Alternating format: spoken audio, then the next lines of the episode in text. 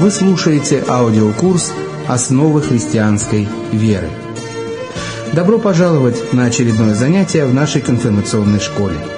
Все, что вам понадобится, это Библия, ручка, тетрадь и полчаса внимания.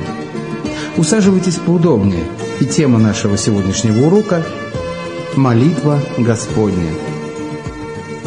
Сегодня мы будем говорить с вами о Господней молитве «Отче наш», той молитве, о которой сам Господь говорит нам в Евангелии. Первая из всех молитв – это та молитва, которой Иисус научил своих учеников. Когда мы молимся Его словами, мы можем точно знать, что молимся правильно, и получим то, в чем мы нуждаемся.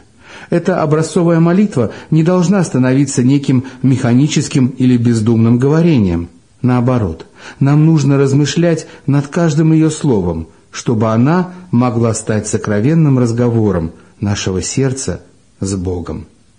Раскроем краткий катехизис доктора Мартина Лютера и поговорим о молитве «Отче наш». Первые ее слова звучат так. «Отче наш, сущий на небесах». Что это значит? Этими словами Бог побуждает нас поверить, что Он истинный Отец наш, и мы Его истинные дети, так чтобы мы смело и с полным упованием молились Ему, как любимые дети просят у возлюбленного Отца своего.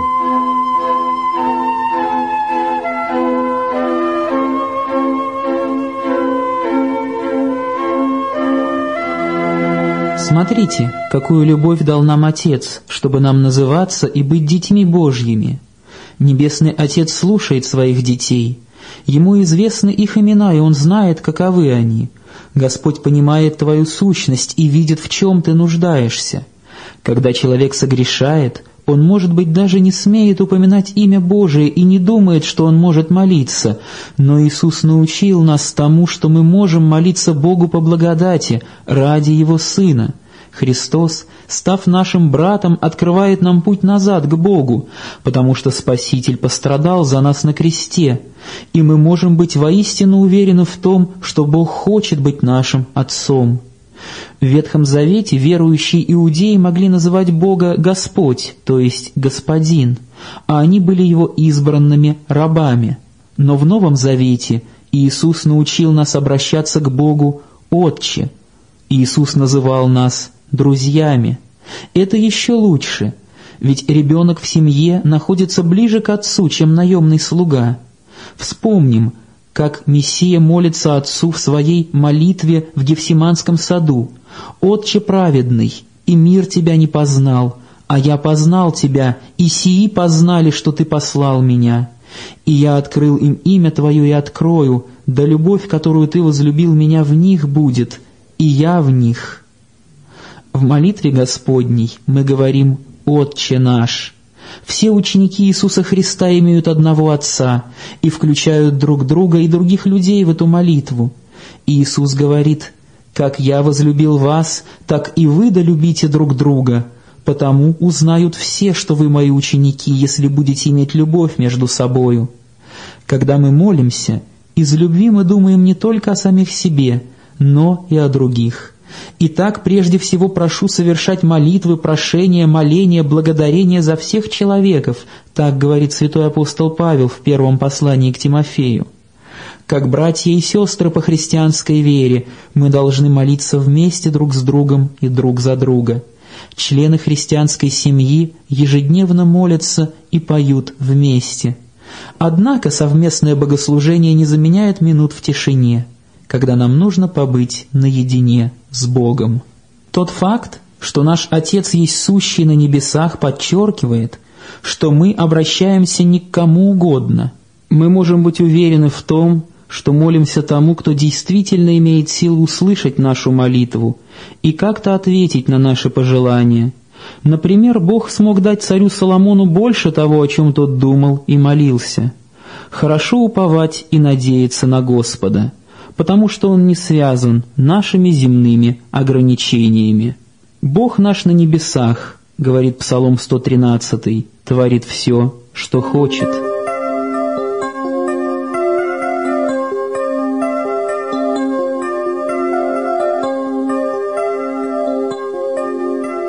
А теперь перейдем к первому прошению молитвы «Отче наш». «Да светится имя Твое». Что же это значит? Раскроем краткий катехизис доктора Мартина Лютера. Хотя имя Божие само по себе свято, мы просим в этой мольбе, чтобы и у нас оно светилось. Как это совершается? Это происходит, когда Слово Божие преподается в ясности и чистоте, а также когда мы, дети Божии, следуя Ему, живем свято. В том помоги нам, возлюбленный Отец Небесный. Но кто учит и живет не так, как учит Слово Божие, тот порочит среди нас имя Господне. Сохрани нас от этого, Отец наш Небесный.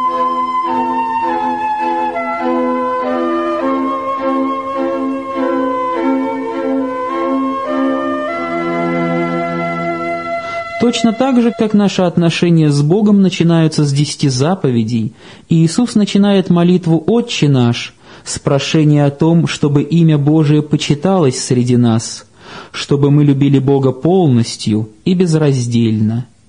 «Не нам, Господи, не нам, но имени Твоему дай славу ради милости Твоей, ради истины Твоей», читаем в 113-м псалме. Имя Божие обобщенно выражает все то, чем Бог является для нас, и в особенности то, что Он совершил через Свое Слово. Имя Божие светится в Церкви, когда Слово Божие проповедуется в ясности и чистоте, и когда мы, как дети Божии, живем согласно Его воле. «У которого мое Слово, тот пусть говорит Слово мое верно», сказано в книге пророка Иеремии. Проповедь должна быть свободна от всякого лжеучения, так, чтобы все в ней соответствовало Библии. Это самое главное. Как иначе можно направить людей на путь спасения? Учение нельзя смешивать с человеческими мыслями или частными рассуждениями. Слово также нужно проповедовать ясно, чтобы его мог понять каждый, кто этого желает. Нужно излагать весть понятно и доступно, чтобы ее нельзя было понять превратно. Но также следует помнить о том, что наш ограниченный разум не может постичь сущность бесконечного Бога. Никакие библейские истины нельзя умышленно обходить или замалчивать. Все вероучение должно быть представлено в равной степени, чтобы церковь была подготовлена и могла испытывать духов.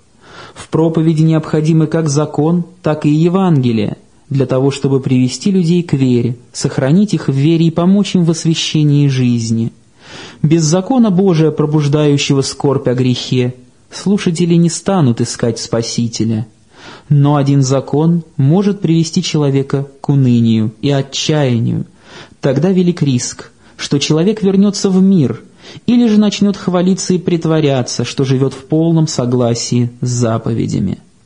Новый Завет раз за разом призывает христиан пребывать в учении, которое они приняли от апостолов. Но истинная вера также приносит плод.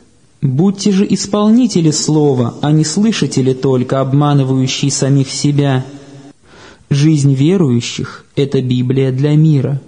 Иисус говорит, «И зажегши свечу, не ставят ее под сосудом, но на подсвечнике, и светит всем в доме».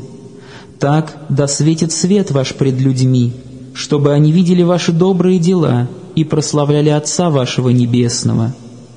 Когда любовь Божия течет через нас к нашим ближним, Господь прославляется через своих учеников».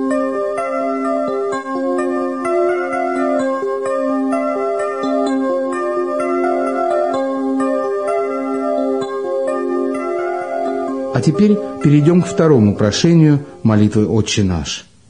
«Да приидет Царствие Твое». Что это значит? Царство Божие придет само собой и без нашей молитвы, но мы молим в этой мольбе, чтобы и к нам лично оно пришло. Как это совершается? Это происходит, когда Отец Небесный дает нам своего Святого Духа, так, чтобы мы через благодать Его веровали Святому Слову Его – и жили богоугодно, здесь временно, и затем в вечности.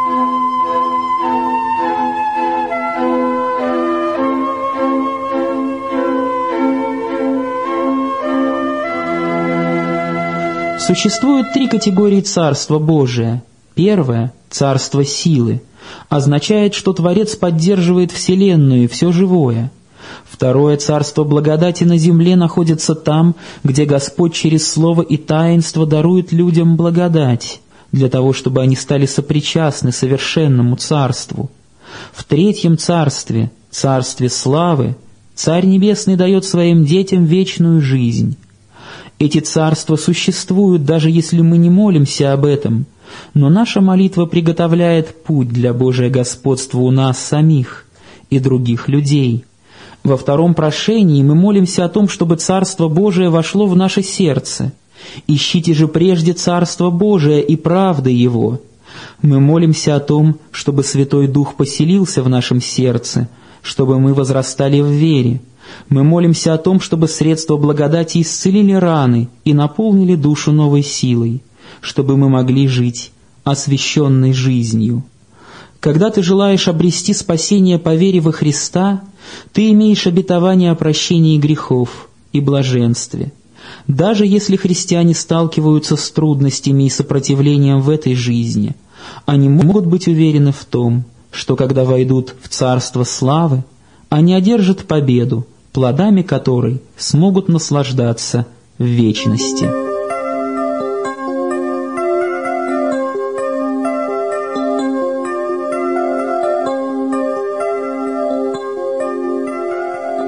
Третье прошение молитвы Господней. «Да будет воля Твоя и на земле, как на небе». Что это значит? Хотя благая и милостивая воля Божья исполняется и без нашей молитвы, однако мы просим в этой мольбе, чтобы она исполнилась и у нас – как это совершается?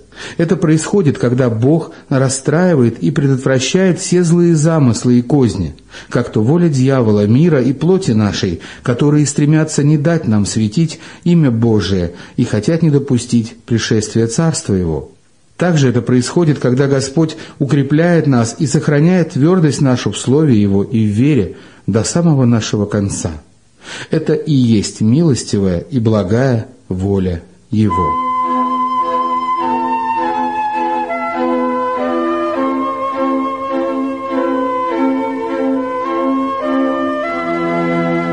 Бог поддерживает порядок в своем творении, даже если мы не молимся об этом. Он устанавливает пределы злу и распространяет благо, то, что для нас лучше всего. Когда Он сотворил землю и всех живых существ, Он увидел, что это хорошо. Его воля господствовала, и никто не препятствовал ей. Изначально для человека было легко и естественно следовать воле Божией, но первые люди совершили грехопадения, их воля стала злой, потому что они выступили против Божией заповеди, а поступать против воли Творца – это большое несчастье для человека, потому что грех огорчает Святого Духа и оставляет нас в большом долгу, а значит навлекает вечное наказание. В конечном счете Господь победит. В последний день, однако, будет слишком поздно обращаться – и тогда все, кто жил в восстании против него, будут низложены. Бог хочет, чтобы все люди спаслись и достигли признания истины. Поэтому Он через Свое Слово направляет нас к благодати во Христе. У Него есть прощение всех грехов, которое нужно для того, чтобы взойти на небеса. Там царит воля Господа, и никто не стремится в ином направлении. Когда Иисус молился в Гефсиманском саду, Он сказал, «Отче, не моя воля, но Твоя да будет». Поскольку человек никогда не сможет стать совершенным в этой жизни, мы никогда не сможем быть довольны тем, какие мы есть. Когда Слово Божие создает в твоем сердце желание следовать за Христом, ты становишься все более совершенным и освященным в Нем. Милосердие Господне делает тебя соработником ангелов и святых – Самоотверженная жизнь для Бога намного дороже высоких постов в этом мире. Человеческая слава быстро исчезает, но Божия награда сохраняется вечно. В третьем прошении молитвы «Отче наш» мы молимся о том, чтобы злая воля была сломлена, и в нас царила бы благая воля Небесного Отца. Подлинным примером верности для нас служит первый патриарх – когда Бог подтвердил свой завет с Авраамом, Он потребовал безупречного послушания, Послушание Авраама было испытано, когда он получил повеление принести в жертву своего сына, Исаака. Авраам истинно верил Богу и повиновался. Затем ему не пришлось приносить жертву. В Новом Завете мы находим ответ на вопрос, почему Господь подверг Авраама столь трудному испытанию. Ибо жертву, которую не пришлось принести Аврааму, принес сам Бог. Пути Божии больше и лучше, чем мы можем себе представить. Вера Авраама в Бога была твердым упованием на то, что Господь желает блага. Часто мы близоруки и смотрим лишь на то, что приятно. Но вера, которая уповает на безграничное милосердие Божие, также осмеливается следовать Его воле. Прошение «Да будет воля Твоя» включает желание быть водимым Богом. Ты молишься здесь о водительстве в ситуациях выбора, чтобы Господь в своем провидении открыл для нас пути, по которым ты должен идти, и закрыл те, по которым тебе идти не следует. Многим людям трудно присоединиться к этому прошению, потому что они предпочитают ходить иными путями. Но тот, кто в смирении пред своим Творцом просит его показать истинный путь, который в конечном счете всегда является наилучшим. Бог видит больше и дальше, чем мы. Ты увидишь благую волю Божию, молясь о понимании истинного пути, часто черпая учение из Слова Божия и спрашивая советы у того, кто знает лучше тебя. Есть духовные силы, которые пытаются воспрепятствовать воле Божией. Наши духовные враги — это дьявол, мир и наша собственная плоть. Они действуют вместе для того, чтобы помешать нам следовать Слову Божию и прийти к вере. Дьявол — это первый ангел, отпавший от Бога. Своей хитростью он всегда пытается внести раскол между тобой и Господом, искушая тебя. Слово «дьявол» происходит от греческого «диаболос», что значит «раскалывающий». Он создает трещину между тобой и твоим Творцом, для того, чтобы затем клеветать и обвинять тебя перед Богом. Сатана означает «противник», потому что он есть подлинный враг души. Иногда ему удается распространить ненависть, зависть и отсутствие любви даже среди благочестивых людей.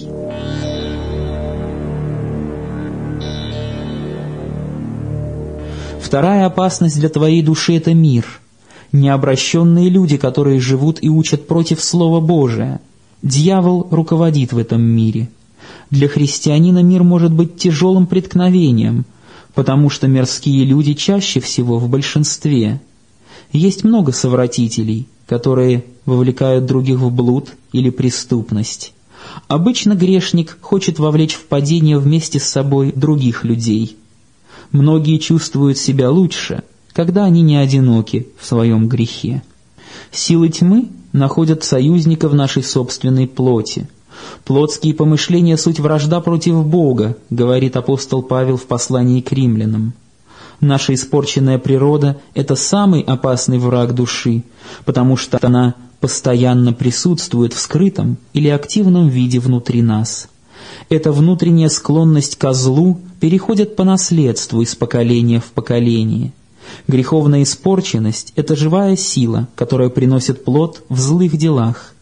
Ветхий человек внутри нас находится под проклятием, потому что он не имеет света от Бога, духовного ясновидения и истины. Тот, кто через закон Божий проникает в свою внутреннюю сущность, может видеть лишь тьму, слепоту и ложь. Живущее в нас зло заметно, поскольку мы делаем все для собственного блага, но Богу это не нужно. Он хочет, чтобы мы любили Его свободно, и истинная любовь к Нему зажигается в наших сердцах только когда Евангелие направляет наш взор на того, кто возлюбил нас до крестной смерти. Духовные враги сильнее человека, но Бог сильнее всех. С силой и помощью Господа – мы одержим победу.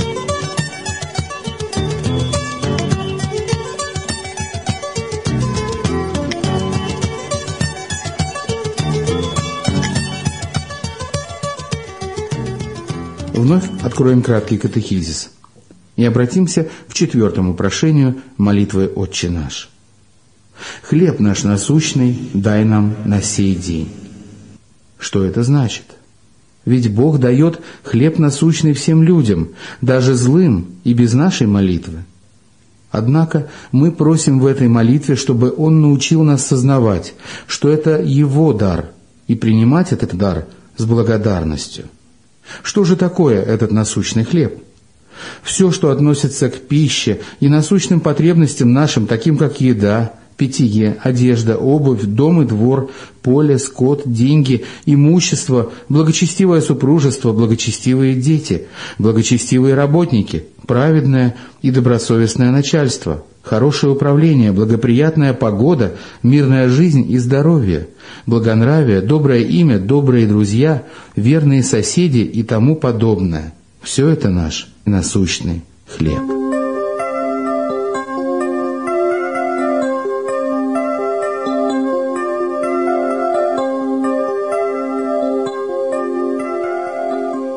Четвертом прошении мы молимся обо всем, что нам нужно для нашей жизни на земле. Мы молимся о Божьей заботе. Список того, что включается в понятие «насущный хлеб», никогда не закончится. И Иисус научил нас, что мы можем молиться о том, что относится к повседневной жизни. Сначала Господь дает нам то, что нам нужно для существования, а потом радость, например, через других людей – Поскольку мы все получаем множество благ от нашего Творца, мы обязаны признавать Его дары и благодарить Его. Поэтому мы должны всегда молиться застольной молитвой. Тот, кто осознал, как много Бог дает каждый день, всегда доволен, даже если есть проблемы, которые нужно решить. То, что мы молимся о хлебе на сей день, означает, что мы можем всегда довольствоваться нашими ежедневными потребностями.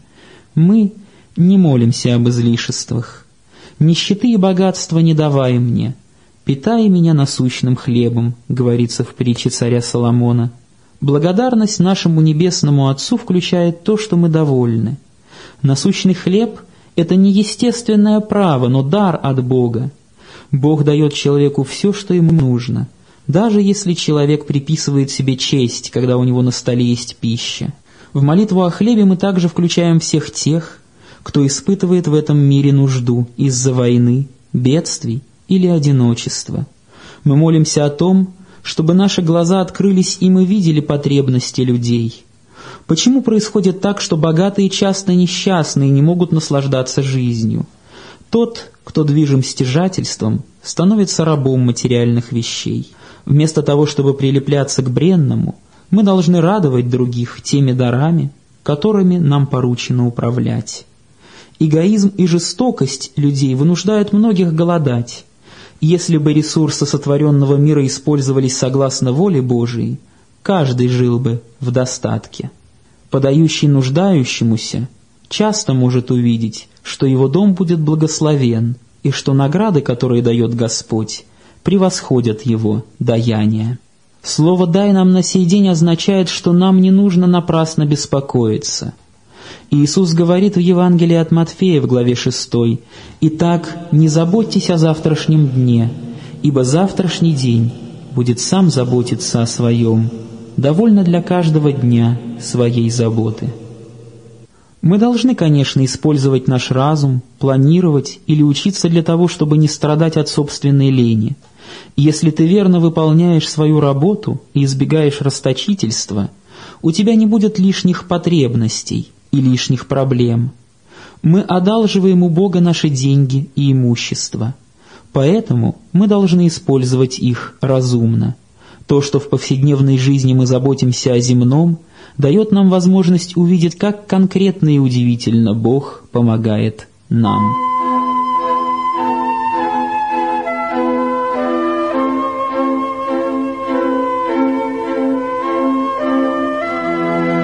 А теперь перейдем к пятому прошению молитвы «Отче наш».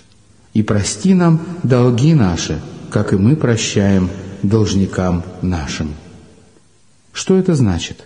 Мы просим в этой молитве, чтобы Отец Небесный не смотрел на наши грехи и не отверг из-за них нашей просьбы, ибо мы недостойны того, о чем просим, и не заслужили этого – но чтобы Он соблаговолил из милости Своей дать нам все это, ибо мы ежедневно много согрешаем и заслуживаем лишь наказания.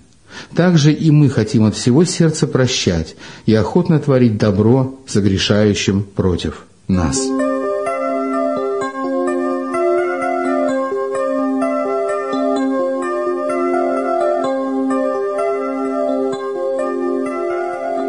В пятом прошении мы исповедуем перед Богом нашу величайшую вину, вину греха, которая явно открыта Ему. Псалмопевец говорит «Грехи мои не сокрыты от Тебя, Бог видит и слышит». Грешить значит не воздавать Творцу того, что Он вправе ожидать от нас, служение Ему всей нашей жизнью. Долг нашего непослушания очень велик, и целая вечность не в силах оплатить его. Грех разрушает наше общение с Господом, и поэтому его надо признать и оставить. Мы недостойны ничего из того, о чем мы просим, но мы полностью уповаем на милость ради Христа. Блудный сын сказал своему отцу, «Отче, я согрешил против неба, и пред тобою уже недостоин называться сыном твоим». А отец сказал рабам своим, «Принесите лучшую одежду и оденьте его, и дайте перстень на руку его и обувь на ноги». Так говорится в 15 главе Евангелия от Луки. Итак, мы просим нашего Небесного Отца по милости простить нам все зло в мыслях, словах и делах. Мы молим, чтобы Он не отверг нас, но чтобы ради Иисуса Христа принял нас. Давид в раскаянии пришел к Господу и молился о прощении после того, как согрешил – Помилуй меня, Боже, по великой милости Твоей и по множеству щедрот Твоих, изгладь беззакония мои. Многократно омой меня от беззакония моего и от греха моего, очисти меня». Псалом 50. Без искреннего обращения мы никогда не сможем обрести мир с Богом. Каждый день мы совершаем ошибки и забываем делать добро. Греховность извращает нашу волю и разум настолько, что даже когда мы делаем добро, у нас есть какие-то задние мысли. «Кто устоит, если Господь будет замечать беззаконие?» говорится в Псалме 129. Мы должны обратить внимание на то, что прошение «прости нам долги наши» идет сразу после «хлеб наш насущный, дай нам на сей день», так же, как мы нуждаемся в насущном хлебе. Мы нуждаемся в ежедневном прощении за то, в чем мы провинились.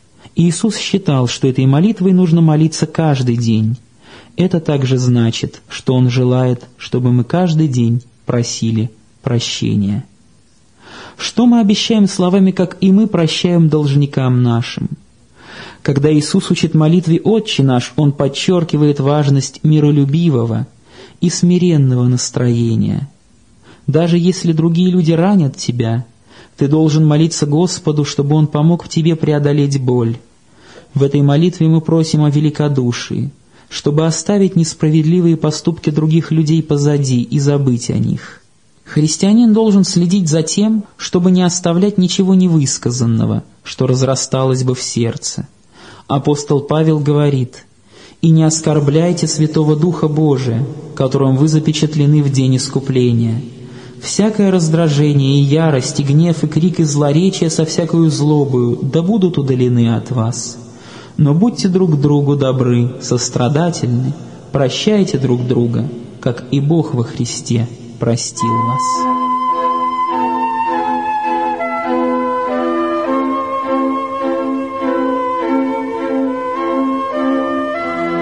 Шестое прошение молитвы Господней и не введи нас во искушение. Что это значит?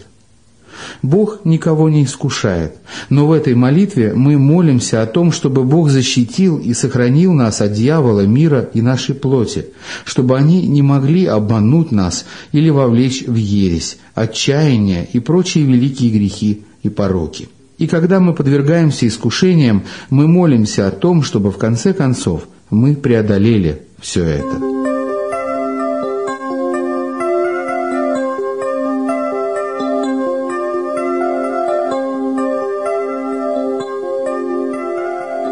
Господь никого не искушает, но Он испытывает веру и терпение человека.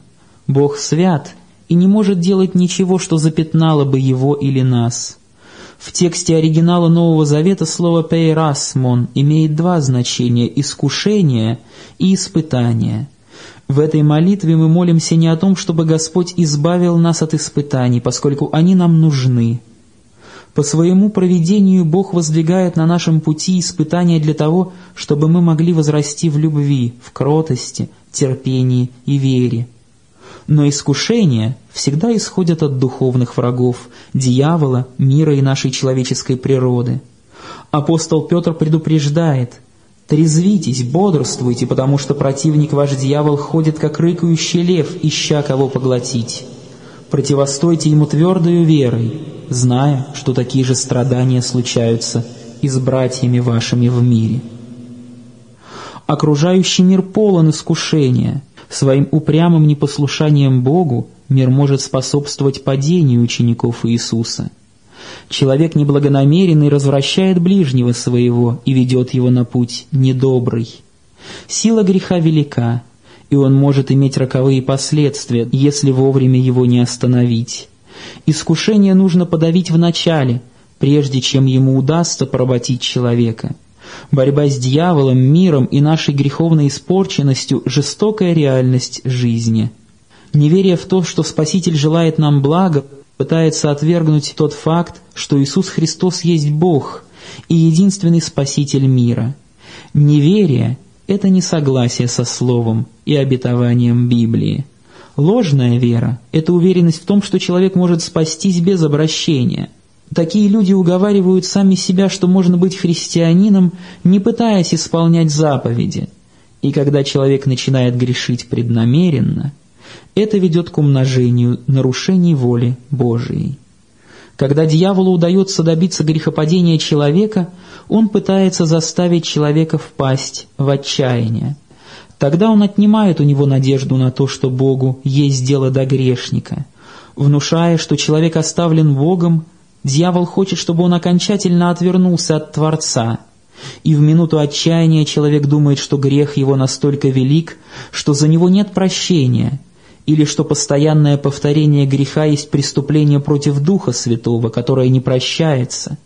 Но тот, у кого есть такая обеспокоенность, не грешит против Святого Духа. Мы можем ожидать помощи Божией в искушении, когда мы часто молимся о силе для победы.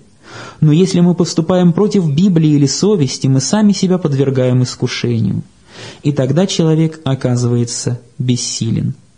Истинное оружие против греха это Слово Божие, молитва и святое причастие. Когда Иисус был искушаем в пустыне, Он сражался мечом Слова. «Так написано», — говорил Он. Иисус одержал победу для нас, когда Он выстоял во всех искушениях. И в Его силе каждый верующий может победить грех в своей жизни.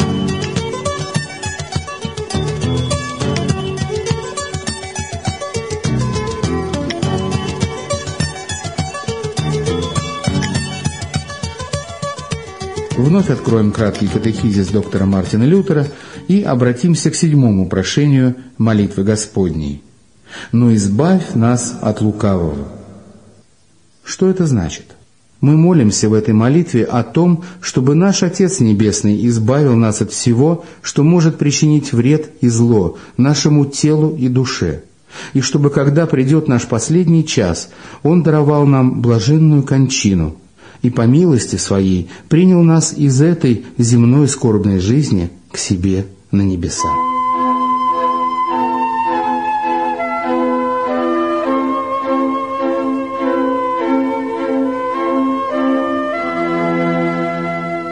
В седьмом прошении мы молимся о том, чтобы наш Небесный Отец сохранил нас от всякого зла и опасности для тела и души. Мы молимся о том, чтобы Он защитил нас от несчастья и грехопадения. Мы желаем, чтобы Он верно выводил нас из затруднительных положений, воззовет ко мне и услышу Его, с Ним я в скорби, избавлю Его и прославлю Его, говорится в Псалме 90. В опасном мире Бог заботится о своих и обращает все во благо. Христианин не избавлен от всего страдания, но Бог может использовать его на благо человеку. Иногда мы можем всю жизнь бороться с какой-то проблемой или болезнью, и Творец своей неисследимой мудрости допускает это. Нелегко, когда страдание становится продолжительным. Но Господь обещал нам помочь перенести его. Бог смягчает страдания своих детей, утешает их и дает им надежду. Когда мы будем полностью избавлены от зла, когда мы сохраним веру в Христа до конца жизни, Он даст нам блаженную кончину и возьмет к себе вечную радость небес. И отрет Бог всякую слезу с очей их, и смерти не будет уже, ни плача, ни вопля, ни болезни уже не будет, сказано в Откровении святого Иоанна. В конце молитвы «Отче наш» мы прославляем окончательное господство Божие, ибо Твое есть царство и сила и слава во веки. Здесь мы благодарим Бога за то, что Он слышит все, о чем мы молимся. Мы исповедуем, что наш Небесный Отец желает и может слышать наши молитвы. Эта непоколебимая уверенность твердо основана на примирении с Богом, которое заслужил для нас Христос. По своей сущности Бог всемогущ. Иногда может показаться, что сила на стороне противников Слова Божия, но их власть весьма ограничена. Враги Церкви Христовой могут производить впечатление и внушать страх, но все это в течение краткого времени, а Господь Вселенной живет и царствует во веки веков. И в конце времен могущество великого Бога будет очевидно для всех.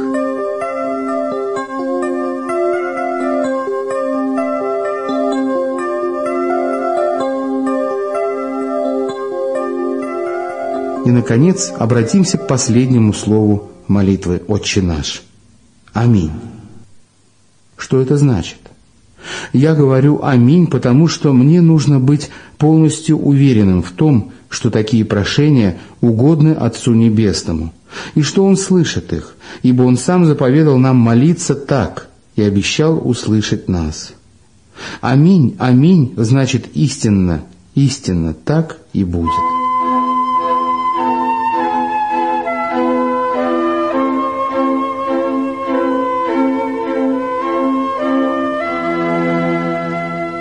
Аминь означает верно, истинно. Аминь указывает, что мы молимся с верой в то, что Бог слышит наши молитвы. Когда христианин много раз оступался и падал, он может усомниться в том, что Бог действительно хочет слушать его. Когда же никто из нас не заслуживает этого, чтобы его молитвы были услышаны, но Иисус Христос исполнил за нас все, и ради Него мы можем ожидать, что Господь услышит то, с чем мы приходим к Нему. Это нам нужно усвоить и принять верой.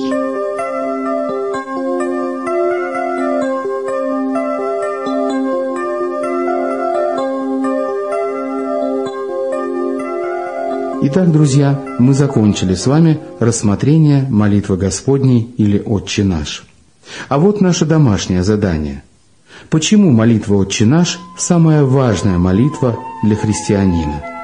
Сколько прошений у этой молитвы? Бог мира и любви да сохранит нас и да пребудет со всеми нами.